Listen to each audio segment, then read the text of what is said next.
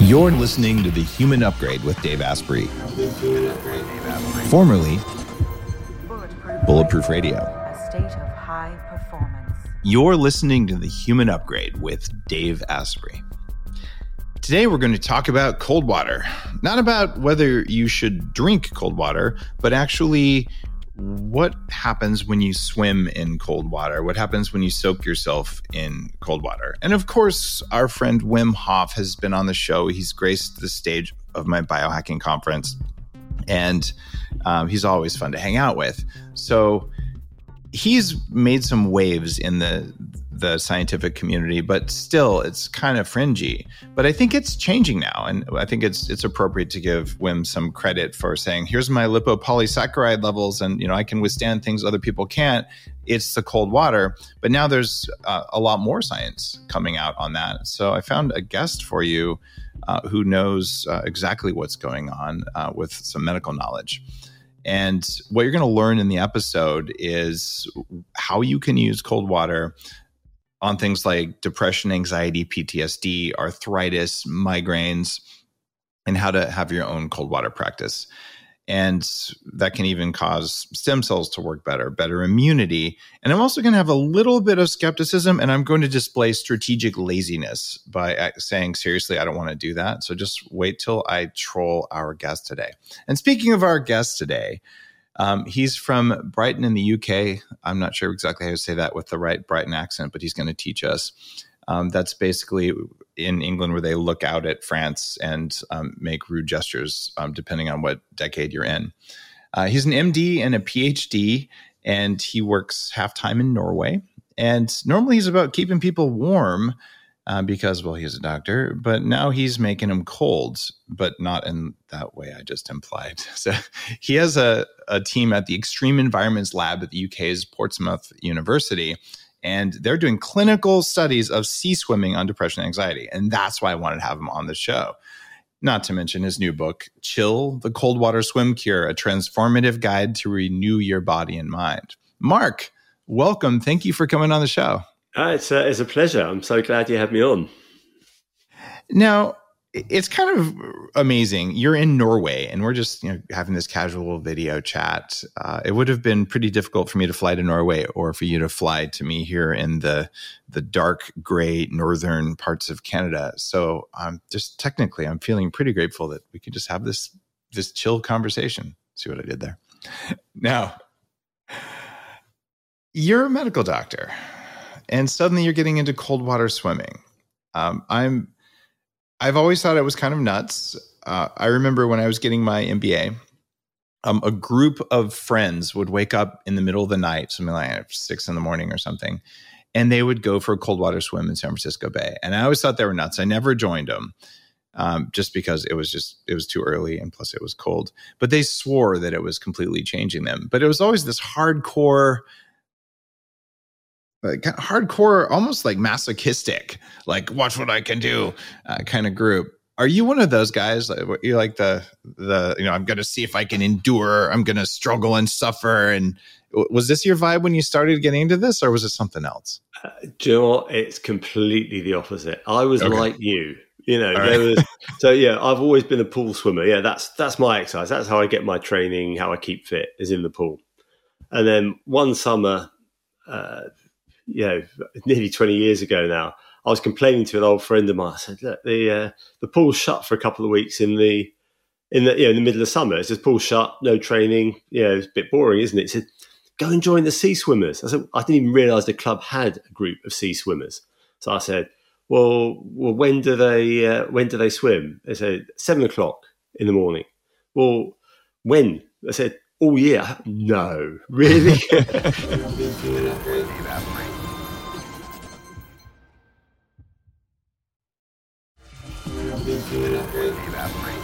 I didn't even realise the club had a group of sea swimmers. So I said, "Well, well, when do they uh, when do they swim?" They said seven o'clock in the morning. Well, when? I said, "Oh yeah, no, really."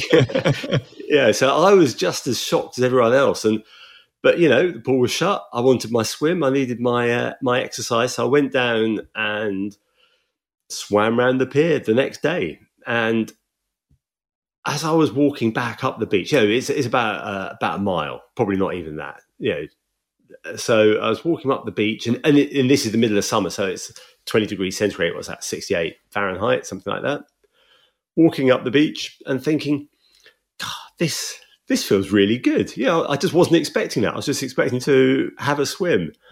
And you know, those two weeks, which was the initial plan, has turned into, as I say, nearly 20 years of doing it myself. But when I go into the water and it's really cold, I'm still, you know, I, am not hard about it at all. Yeah, and, and this is something I'm really keen to get across about it is is not about being hard. Be the dipper. Don't do the thing. I mean, Wim Hof. I mean, yeah, he's incredible, isn't he? Uh, but he is. I mean, he's an amazing physiological he, yeah. he's batshit crazy, and I, have told him that to his face. He, he, he's a friend. Like I love the guy, but like yeah. he, he does stuff because he can, right? And and he has this energetic perspective on on cold and how it's his teacher and breath, and I and so he's just not like most people, right? And and that's okay. And what I'm trying to figure out is is cold water swimming always going to be this unusual group of people who are either really sick or just really like i'm going to charge forth or is this something you know my mom would be doing? Well that's uh, that's really interesting. I think 20 years ago when i started doing it that's that's what it was. But certainly in the uk and actually to a, to an extent in norway over the last five ten years it's changed. And now it is more and more people and particularly over the pandemic when other forms of exercise were closed, the one thing, certainly if you lived near cold water, the one thing you could do was get into get into the cold water and get a get a swim, get a dip.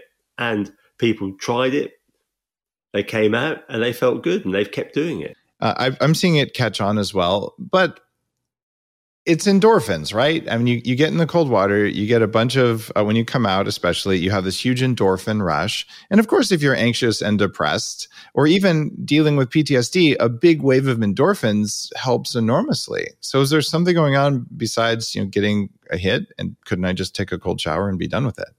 Uh, Yes and no. So first of all, it's not just endorphins, and I think okay. that's that's quite important. I know it's not. the, the, endorphins get in, but it's the the main yeah, driver of that feeling is your noradrenaline and your adrenaline, and that uh, yeah that really kicks in, and you know that's that's kind of what you get from cocaine. That is what you get from cocaine. Yeah, it, it causes release of these things, but when you do it, you put your body in the water. Your body's releasing it naturally. It's got its natural ways of controlling it and so it's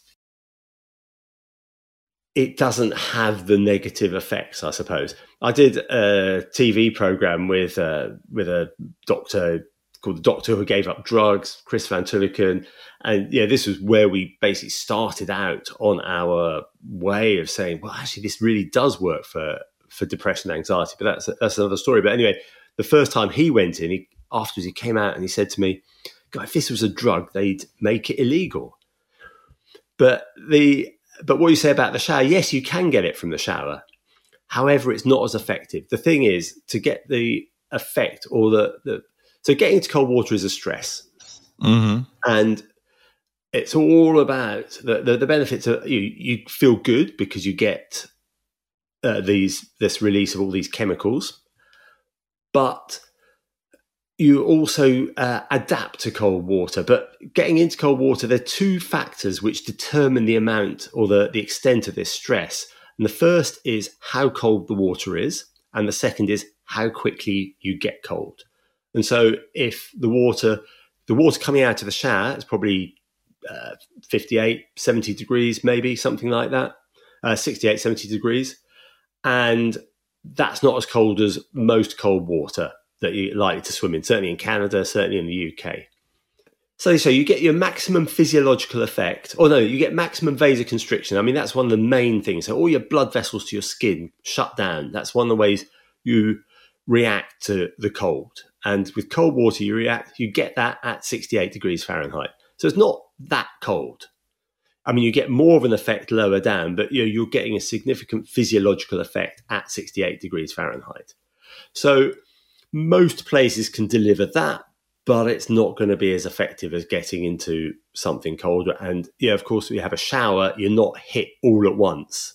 You get, you just, yeah, it's not as if you're totally immersed. You know, you're just getting splashes, as it were. So, how much better is swimming in cold water outdoors for you versus either a really cold shower or just standing in really cold air for three minutes? Well, the cryo chamber probably works quite well, but that has to be a lot, lot colder because air doesn't contain oh, yeah. air. Air has su- such a low, what we call thermal heat capacity. And, okay. and, you know, so that has an effect. And, you know, yeah, if you've got a cryo chamber, I think you probably get the same effect in terms of the cold.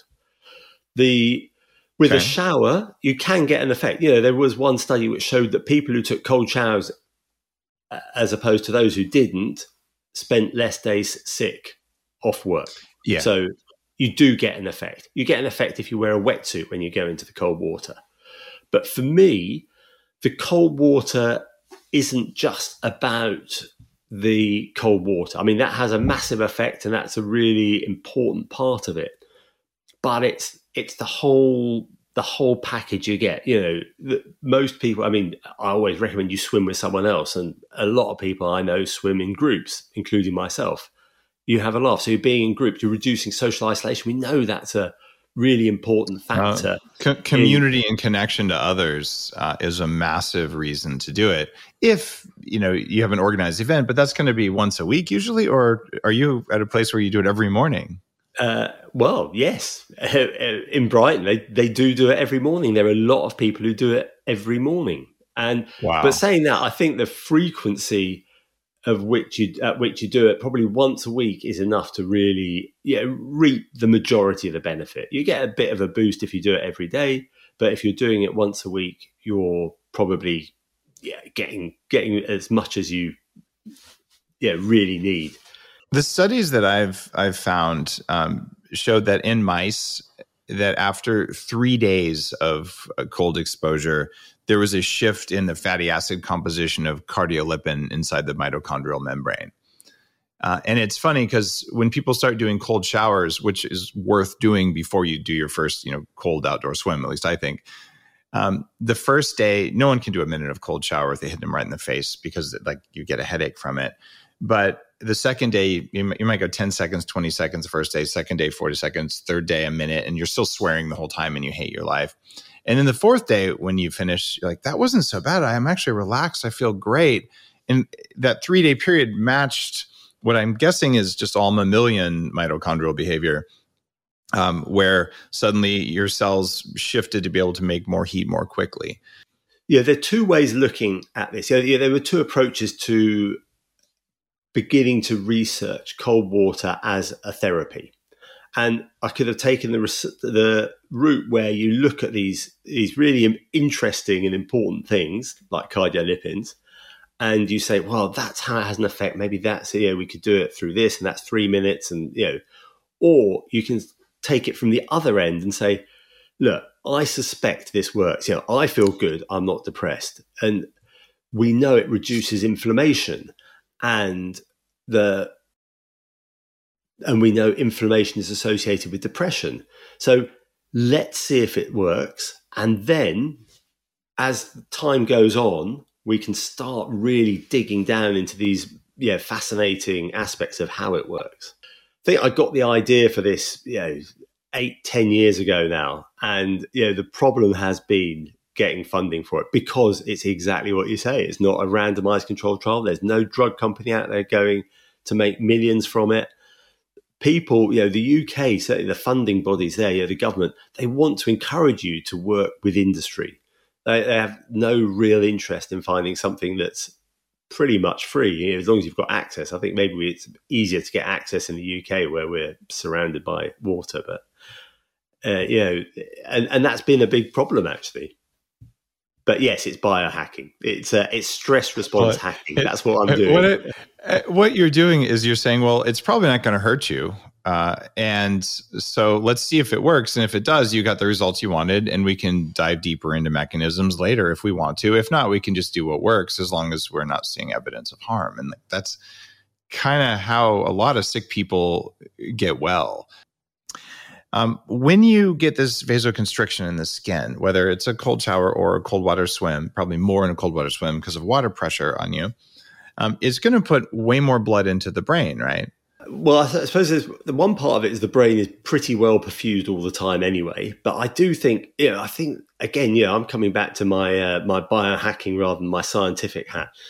Uh, yeah, my PhD that's that's on uh, on stopping people getting cold, as you say, and that was all, all, all proper studies, as it were. But right. here I'm I'm straying into the, the, the biohacking, as you're saying, and, and I mean I don't know what goes on in the brain. I mean, for me, the best you know, there is, yeah, I can, I can talk about, you know, the cortisol, the serotonin, the dopamine, the noradrenaline, and so on. But for me, the best, again, going back to the what happens, what do you feel? What do you experience? The best description comes from uh, Jill Bolte Taylor. Have you come across her? Oh, absolutely. Yeah, so, She's been on the show. Oh, fantastic. Yeah. So, you know, her experience of having a stroke, knowing she's having a stroke, and not caring about it because that was the left side of her brain. You know, the, all that stuff, which is fear, which is time, which is the future, which is all that kind of stuff, that was just bounced out. And she just came totally into her body and she was at one with nature and full of empathy and things like that. Yes. This is the feeling I get. You know, I've, uh, here in Norway, I have a 10 mile cycle to work, 500 meters before I get to work, there's a lake. I get there, my head's all all sort of going round and round. I've got all that chatter going on.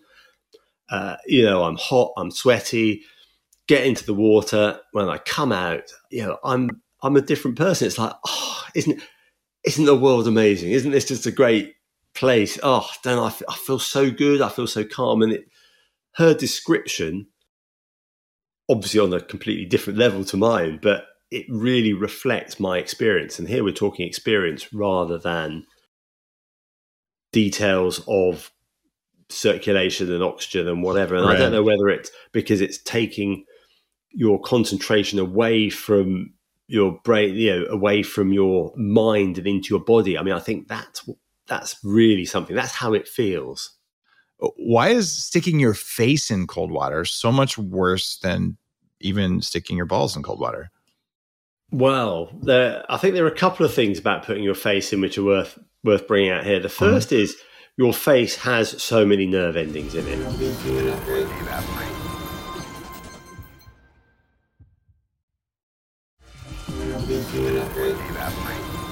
Why is sticking your face in cold water so much worse than even sticking your balls in cold water? Well, there, I think there are a couple of things about putting your face in which are worth worth bringing out here. The 1st mm is your face has so many nerve endings in it. Your face and your hands, they're the ones, they have so many nerve endings. You know, you really have to use those. It's your interface with the world. So evolution has left us with a lot of nerve endings in there. We want to protect our face. We want to protect our head, our brains, things like this. So, you know, we're really sensitive to our faces. And the other thing is that so you put your body into cold water and it gives you a sympathetic stress response. But when you put your face into water, it actually stimulates the parasympathetic nervous system. And so, you know, your rest, digest, uh, chill out, and anti-inflammatory response comes from putting your face into the nerve in, into the water. So I think that's part of the reason why you have a kind of different effect from putting your face in. And that's it. And if you actually go swimming in a hole, if you just put your face in and you've got a high vagal tone, I mean, you're super high on vagal tone. You know, it's uh, it's over the top. But the thing is, if you get into water, that gives, sets off the sympathetic response. And so, you know, if you put your face into water afterwards, it more balances it out. And you know, the thing that the benefit from putting your body into water is more about the adaptation to cold, the adaptation to stress. Whereas, and that wow. reduces your your inf- inflammation and your your uh, yeah inflammatory levels. Whereas putting your face into cold water, that actually has a direct effect on reducing it. So you have a long term effect from body in cold water. you have an immediate effect from facing cold water. I did not know that the face activated a different part of the nervous system. That's really important. Um, do you uh, do you measure heart rate variability ever when you're doing cold swimming or not doing cold swimming? Uh, not yet, but it's on our list, and it's a study we're doing at the moment because I think that's a really interesting way of you know starting to dig down into the mechanisms. I think that's a really interesting way to approach it. So I, I'll have to tell you the results in a year or two's time, but that's yeah, I think it's a really interesting uh, it, it's intriguing uh, because we do cryo at um, at Upgrade Labs uh, at some of our locations. Um, by the way, guys, own in upgradelabs.com if you're interested in being a franchisee. Um, but um, cryo is optional for that.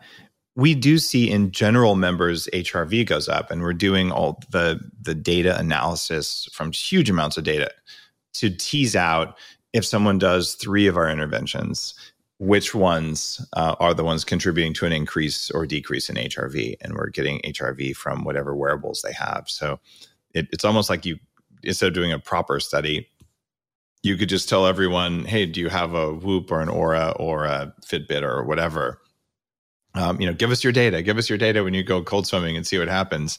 Uh, it could yeah, be. I mean, be really interesting. interesting. I'd love to. I'd love to see that. See that data. Part. I. I've been in contact. The guy who's driving this bit of research is is an expert in heart rate variability.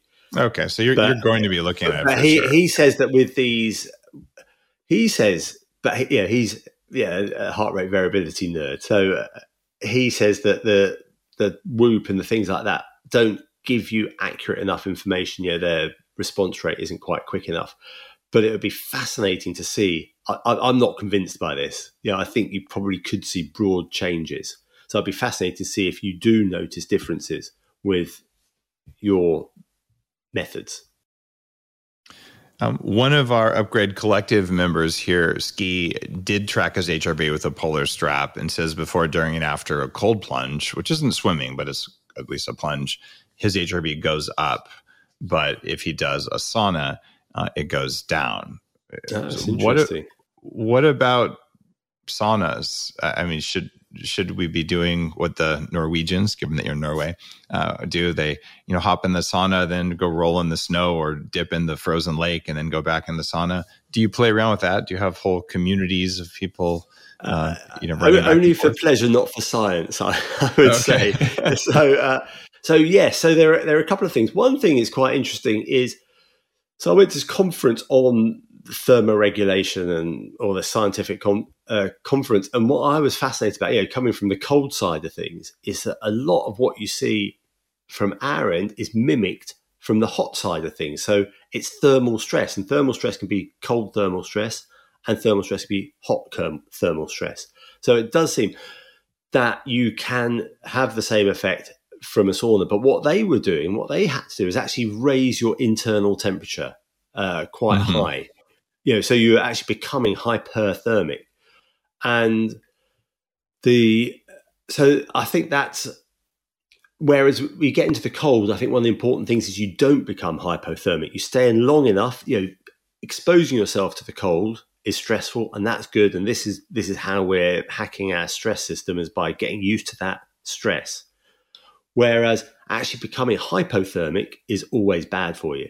And you know, this is why I come from my uh, PhD is all about stopping people getting cold during surgery because when you actually become hypothermic, you lose your thermoregulation. You become mm-hmm. hypothermic, mm-hmm. you have more complications. But the other aspect of saunas is, of course, getting in and out. Is it safe to get in and out? And yes, it is. And it's just a fantastic. Well, I've got a friend, you know, a friend who lives a few miles away. She has a lake at the bottom of a garden. She has a sauna. Last year, lake totally frozen over. Dad comes out with the the chainsaw, cuts a hole in the lake, and there we are. Warm up first, and then go in. The thing is, and then go into the water, and it's it's so much better than if you. It feels so much better than if you go in cold, and the the the reason for this is you know your your core is really protected. You know, you vasoconstrict, you, you shut down all the the stuff to the skin or the blood supply to the skin when you get in cold water. Your body naturally does it, and then your fascia, your fat, or your muscles, they act as a kind of storage heater. And if that storage heater is cold, you've got no spare. You can't stay in that water very long. You're going to become hypothermic very quickly. But if that storage heater is heated right through, you've been in a sauna, then you've got more time and it and it actually does feel better. I find I find it feels so much better if I go into the water warm. It seems a lot easier to do a cold swim if you just got out of a sauna. That's for sure. Um, just like if you're you know, living somewhere where the indoor heating is always set to some ridiculous temperature all winter long. Like you go outside without a jacket on, you kind of ah, oh, but it's because you're already too hot. Uh, yeah. Do you know what? Okay. Sweden has the highest temperature, internal temperatures in the world. They they keep their houses, their, their thermostats are set the highest in the world. No kidding. I wonder why yeah. they do that. Um, it's also the highest amount of coffee consumption per capita. It's a it's an odd and cool country. Um, but that those words do not apply to Saab automobiles. Those were definitely not cool. I have to say, sorry. Yeah. now, um, you talk a lot in your book about uh, community, um, and I know in certain parts of the world, like Norway, um, all of Scandinavia, uh, parts of Russia, you know, the the sauna is is a a thing you do, and it's you know a community thing. It's co-ed, it's naked, and all.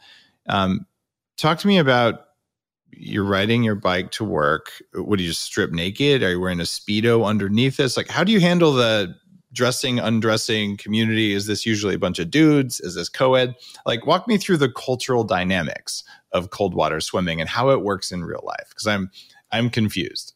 Well, I, th- I, think there are a lot of different cultural dynamics, is what it comes down to. So I cycle to work. I work in Norway. I cycle there.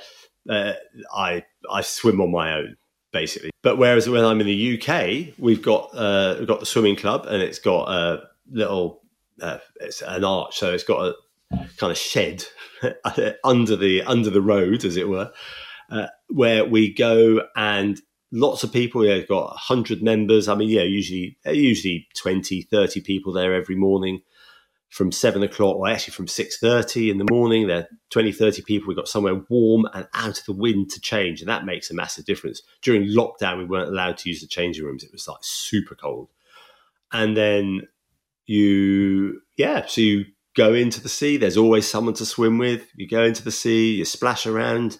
Yeah, we get a lot of waves. Certainly in the winter, yeah, there's a yeah. Some days it's swimming days, and other days it's waves days. You just play around like kids in the waves, and then you go back in, you have a have a shower, get dressed, yeah, go on and have coffee together. Um, and afterwards, um, do you take a warm shower or do you just drink the coffee to get warm?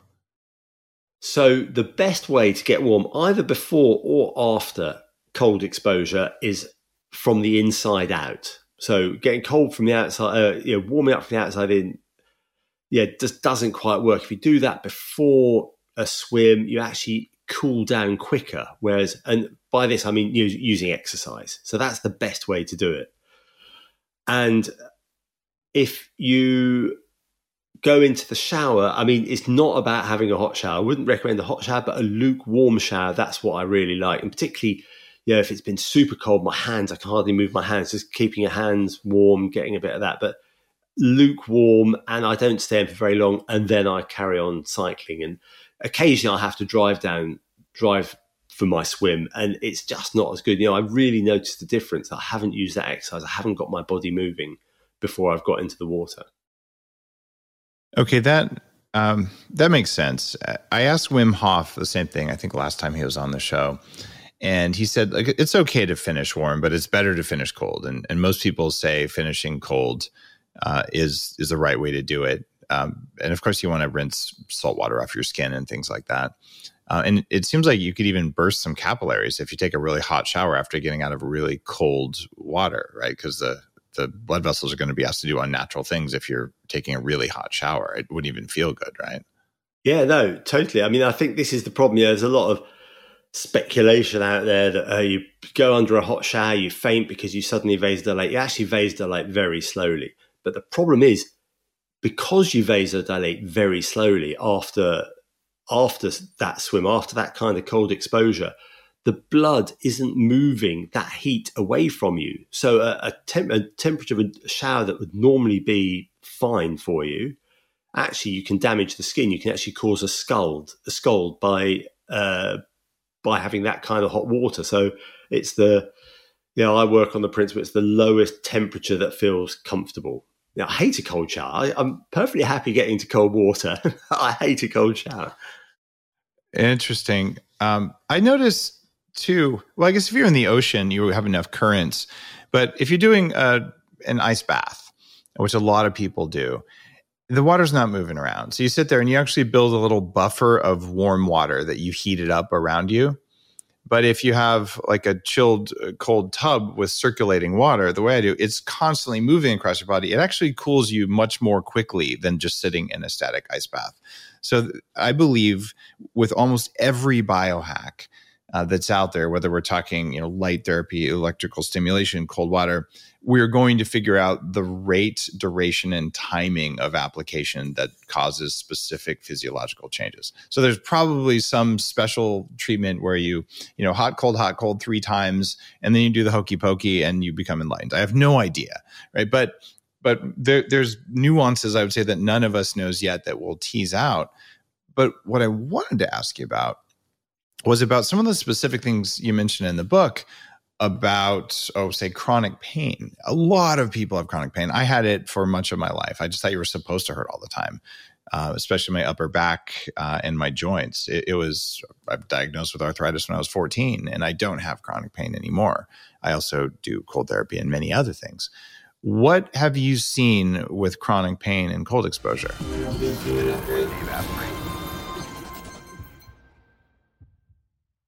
Everyone's talking about red light therapy beds, and for good reason. There's a company called ARRC LED that's building an entirely new class of LED devices. ARRC LED beds integrate proprietary scanning technology and frequency protocols to shape the delivery of six different wavelengths in dose optimized photobiomodulation. Yes, that's a lot of words. What it is, though, is that photobiomodulation improves the underlying energetics of the cells in your body. And those changes can benefit nearly every tissue and organ and system in your body. You change your cells and you change your life. For more information, visit arrcled.com. You're listening to The Human Upgrade with Dave Asprey. What have you seen with chronic pain and cold exposure? Well, I think it's really interesting. So there are a couple of uh, really good examples uh, from the book. Yes, there's David, who I saw with. He's in his seventies and he's had crippling arthritis. I mean, literally crippling arthritis. And yeah, he gets himself out of the bed in the morning. He comes down. He has to walk know, maybe a mile down to the beach.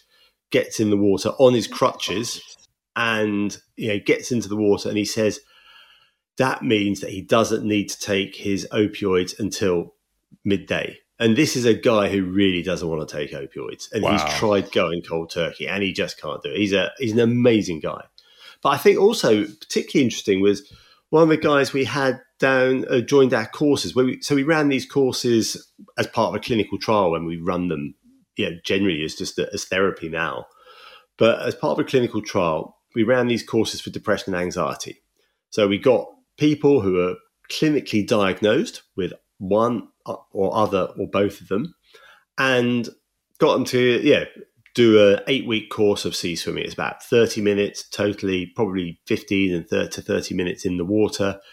Not especially cold, somewhere between I don't know, probably fifty and sixty eight degrees centigrade uh, Fahrenheit, and you know, and it was all about depression, anxiety, and Grant, you know, has, has, suffered from chronic pain. You know, he's a really was a really fit guy, semi-professional cyclist, surfer, but kept on having you know, blowing discs and uh, in his back, and has so much pain. And he came along because he was depressed. He said, "Look, I feel really it's a really lonely place." Was one of his things about it. Yeah, and he was about to get referred on to the chronic pain clinic and he was hating this and you know and thinking about antidepressants and uh, all that kind of stuff. And he came along. He saw saw a thing on the BBC. Said, "Right, I'm going to try that." And he went along for his depression, but he noticed coincidentally that his pain got better, and he has not needed that referral to the chronic pain clinic as a consequence. Yeah, he calls he, has got this pool, so he swims in the sea, but he's also okay. found this pool up in the things. He says the chill pool. That's my tramadol. The, there's some amount of, of toughness uh, that's that's important, and for especially for men, but uh, for some women as well, the, the sort of the walk it off mindset. Like you know, it's it's you know, it's just a flesh wound to go back to Monty Python, and well, that kind of works. But that's not what you're talking about here. It, it's that teaching the body it's not going to die from being cold for a little while because it feels like you're going to die at first. And somehow it feels like when you show the body, just chill a little bit. Like you don't have to be stressed over this that it may have a more systemic effect. I know that it helps with sleep to do stuff like that, but there's there's something else going on. Is it neurological or is it psychological? What would you say? I, I think it's a whole it's a whole package. I mean, I I think yeah, you, I think I've heard you talk before about the poly pill and the poly exercise and stuff like this, and that's hmm. what you're getting with this. So it is. So on one point, you've got a definitely a psychological thing going on. You know, you build resilience by just getting into that water. I mean, Sarah, who's you know the first patient we took in ever to cold water to test our theory she afterwards, after her first proper swim, she said, God, that's the hardest thing I've ever done. She was so proud of it. You know, she felt so good from it. But the other thing is, it also has a physiological effect because getting into cold water regularly means that your body kind of downgrades its stress response, it downgrades its stress level. So stress is good, inflammation is good. You know, inflammation is our first line of defense against mm. bacterial attack. But what we what we want to do is keep that in the physiological zone, the zone that's good for us. And the trouble is, so many of us are running at a level where it's too high. Our baseline's too high, and we go into the go into those peaks which are too high in that really pathological zone. And what you get from cold water swimming, uh, regular cold water swimming, is that baseline goes down and those peaks go down. And you know this is what we see with your response, your breathing response, with your heart rate response, with your blood pressure response. What about migraines? I was really intrigued in your book. Uh, you're talking about uh, a specific person. You don't have tons of trials, but someone with chronic migraines. Talk to me briefly, just define what chronic migraines are versus occasional ones from eating MSG, um, and what what the treatment was and what the results were. So uh, that's a this is a, a, girl called Beth, and she was having 28 migraines a month. So you know, pretty much every day, she was getting a migraine, and a migraine is a whole body experience. You know, yeah, yeah, you just totally flattened. You know, she was doing a PhD. She had to give up her PhD because she just couldn't get out of the house for long enough, and you know, you have yeah, yeah, you have auras, you have funny feel, yeah, your head goes weird, you have pain, nausea, yeah, yeah. yeah, nausea. I mean, it's just it's just dreadful. I mean, the WHO says that a day with migraines is like a day being paraplegic. It's that bad.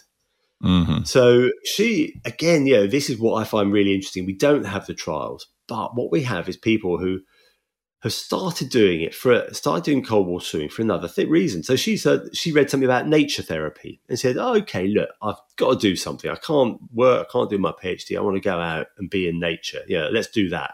And oh, how can we be in nature? Well, let's go down and swim in the sea every day. So she made this wonderful film called "100 Days of Vitamin C," which is C S E A, and uh, she documented what happened, but she didn't go down to cure her migraine, but she found that her attacks became less and that they were shorter, and it meant that she was able to finish her PhD.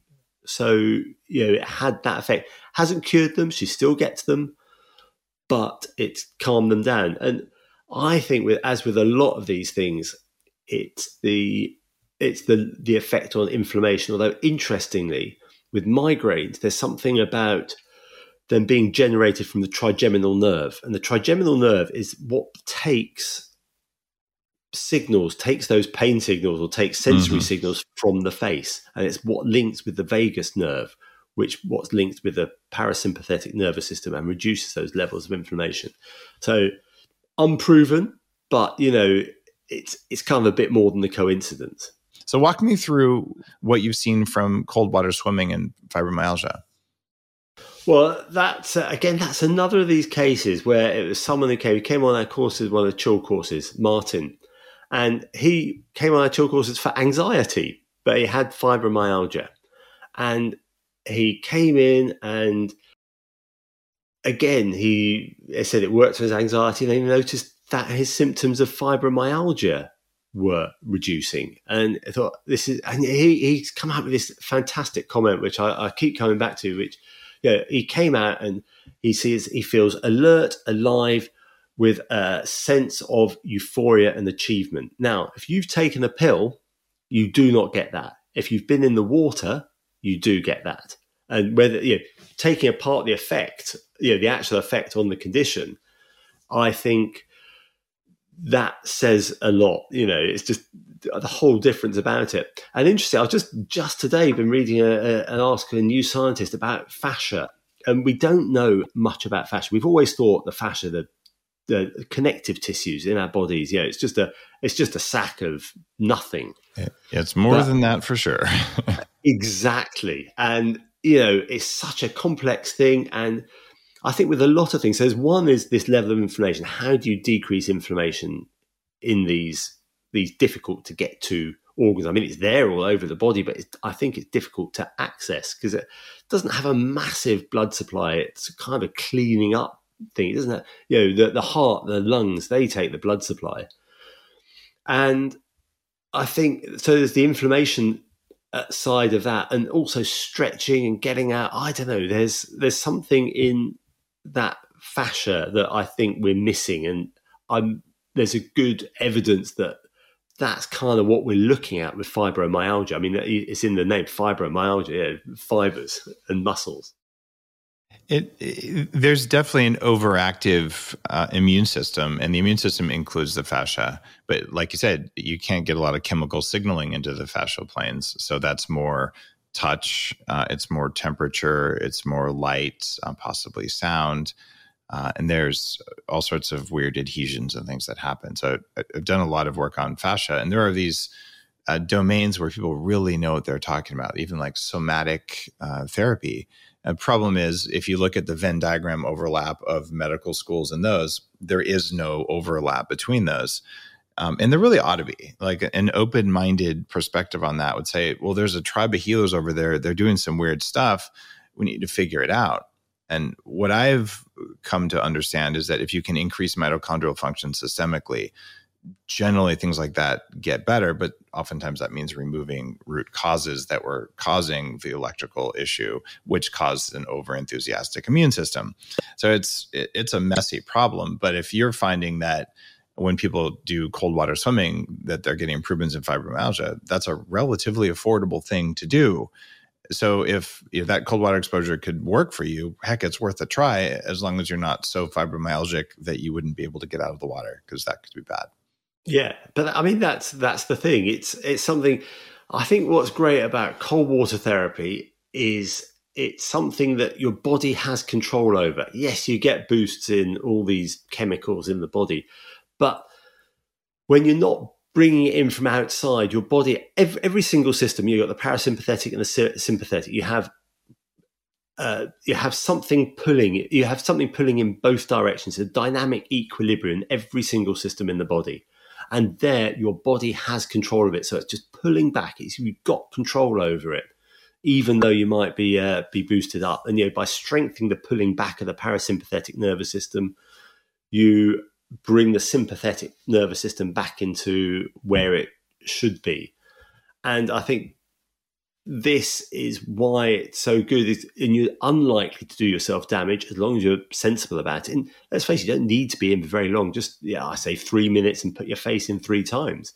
That's that's all you need to do to get a really significant effect. Um, who should not do cold water therapy? Like, there's got to be contraindications. Uh, there's got to be, but they're actually relatively few, I would say. You know, there's a, a very uncommon but actually really serious condition called cold urticaria. And that is where you have a, this kind of awful allergic reaction, I suppose, or anaphylactic reaction to cold water uh, or to cold generally. And that, that people with that shouldn't do it. But then, you know, a lot of people worry about the heart and actually getting to cold water. If you can walk down to the beach or get in or whatever, and particularly if you can get out of the cold water that you're going into, you know, your heart is probably good enough to to take it. What kills people with cold water isn't actually the heart. It's not the the cold suddenly causing your heart to uh, beat harder and giving you a heart attack it's more likely to be the fact that when you first start swimming in cold water, you can't control your breathing. You start hyperventilating. And this is part of the problem in the way that, you know, treated for anxiety and depression is it feels like a panic attack, but you can't. And so what happens is people go in, they dive straight in, they take a lung full of water before they started. And that's, that's the, the thing that stops people from going in, uh, that, that kills people uh, the other thing is you've got to be a bit careful the first time you start doing it because you, know, you get your body in first and then your face because otherwise again very unusual but you know that sympathetic response can fight the parasympathetic response. You get this thing called autonomic conflict and that can send off your send your heart into funny electrical rhythms which isn't isn't good for you. But on the whole if you can get in you can get out safely it's pretty safe. Um, so, so overall, the risks are low medically. The risks are low from a predator perspective. And if you swim in a place with weird worm and amoeba parasites, well, then you should probably know better. Um, other than that, I think uh, I, I, think it's a low risk, and especially the sticking your face in a bowl of cold water. Um, that's remarkably effective, and it's such an easy way to start. And if your goal is to go, you know, cold water swimming with your friends in the ocean uh, or a cold river, uh, you might consider doing that for three days first, right? Just so that you won't be quite as shocked when you get in. Yeah, is that a absolutely. Good way yeah, to go? it's a great idea. You know, do that, okay. do the cold shower, get accustomed to it. I mean, this is an important part of it: is getting accustomed to it, getting used to it before you do it. And you know, it's also important to point out you get the benefits at pretty high temperatures. I think anything below 20 degrees, you're going to feel a significant benefit. In terms of your body adapting to it, the maximum you know, or the minimum temperature you have to go into is like 10, 10 to 15 degrees centigrade. So that's what's that, 50 odd, 55 degrees, something like that. It's not that cold. You know, it doesn't have to be ice water. You know, just just go into cold water pretty much. Yeah. That's actually worth talking about uh, for a little while. When I, you, you always go through these phases of saying, you know, more cold is good, and so then you want your water to be at you know 33 degrees Fahrenheit or you know 0.1 centigrade, uh, right? But that is relatively hard to do. It, it's really intense. Is that any better than something that's 60 degrees, uh, or I don't know what that is in in yeah? No, I, am sort of bilingual. It's all right. Um, it's uh, no Absolutely not. In fact, it's possibly worse. I mean, I, I do find the colder the water is, the, the longer and the more intense the buzz I get out of it. But I'm in for virtually no time at all. You know, it's a couple of minutes, three minutes max. And I don't think, again, you've got to look at the proportion of the effect. You don't get any more benefit in terms of adaptation and things like this. It probably just feels a bit better maybe when you get out. I think in terms of your health, there is nothing to be gained, and actually probably worse because it's yeah that temperature is actually begins to be painful, and that's that's not much fun. I wear gloves and shoes in the winter. I'm not I'm not hardcore at all. Got it. And uh, and so and I mean the, the only thing is I think you know, if you're in long enough that you get control over your breath, yeah. So even when you're a seasoned swimmer or a seasoned cold person, you go in and you still you know, still, you know, you get that initial shock and it's a minute, maybe, maybe a bit longer, and you're past it and you think, ah, oh, that's all right now. And it's the same when you put your face in, it's a few seconds. If you put it, take it straight out, it just hurts. But if you put it in, you keep it in five, ten seconds, and you're past that initial shock. I think that that's all you need to do. Mark, your book is called Chill, the Cold Water Swim Cure. And it's totally it's totally interesting to see the perspective of a medical doctor um, who's been doing this for 20 years and see what a difference it can make for all these different conditions. And so my call to action for you would be read Chill, the cold water swim cure. And even if you decide you're not anywhere near somewhere where you're going to go for cold water swim, like you live in the desert, um, you probably want to incorporate more cold therapy via any mechanism you can get, whether it's cold face, cold shower, cold plunge, uh, cryotherapy just doing that a few times a week, I think has long term physiological benefits that are worth it. Uh, and it's okay to be a little bit lazy. It's also okay to make it part of your community time where you get to hang out with other people who care enough about how they feel to go do it. And I think that's the big point of the book is that you're getting the, the sense of community and the connection to nature and the physiological benefits all at once, which means it's a highly effective uh, from a you know, time spent uh, uh activity for you. Mark, thanks for being on the show. Uh, it was an absolute pleasure. Really enjoyed it. You're listening to The Human Upgrade with Dave Asprey.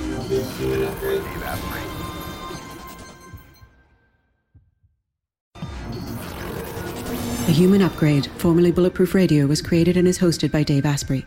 The information contained in this podcast is provided for informational purposes only and is not intended for the purposes of diagnosing, treating, curing, or preventing any disease. Before using any products referenced on the podcast, consult with your healthcare provider, carefully read all labels, and heed all directions and cautions that accompany the products. Information found or received through the podcast should not be used in place of a consultation or advice from a healthcare provider. If you suspect you have a medical problem or should you have any healthcare questions, please promptly call or see your healthcare provider. This podcast, including Dave Asprey and the producers, disclaim responsibility for any possible adverse effects from the use of information contained herein. Opinions of guests are their own, and this podcast does not endorse or accept responsibility for statements made by guests. This podcast does not make any representations or warranties about guest qualifications or credibility. This podcast may contain paid endorsements and advertisements for products or services. Individuals on this podcast may have a direct or indirect financial interest in products or services referred to herein. This podcast is owned by Bulletproof Media.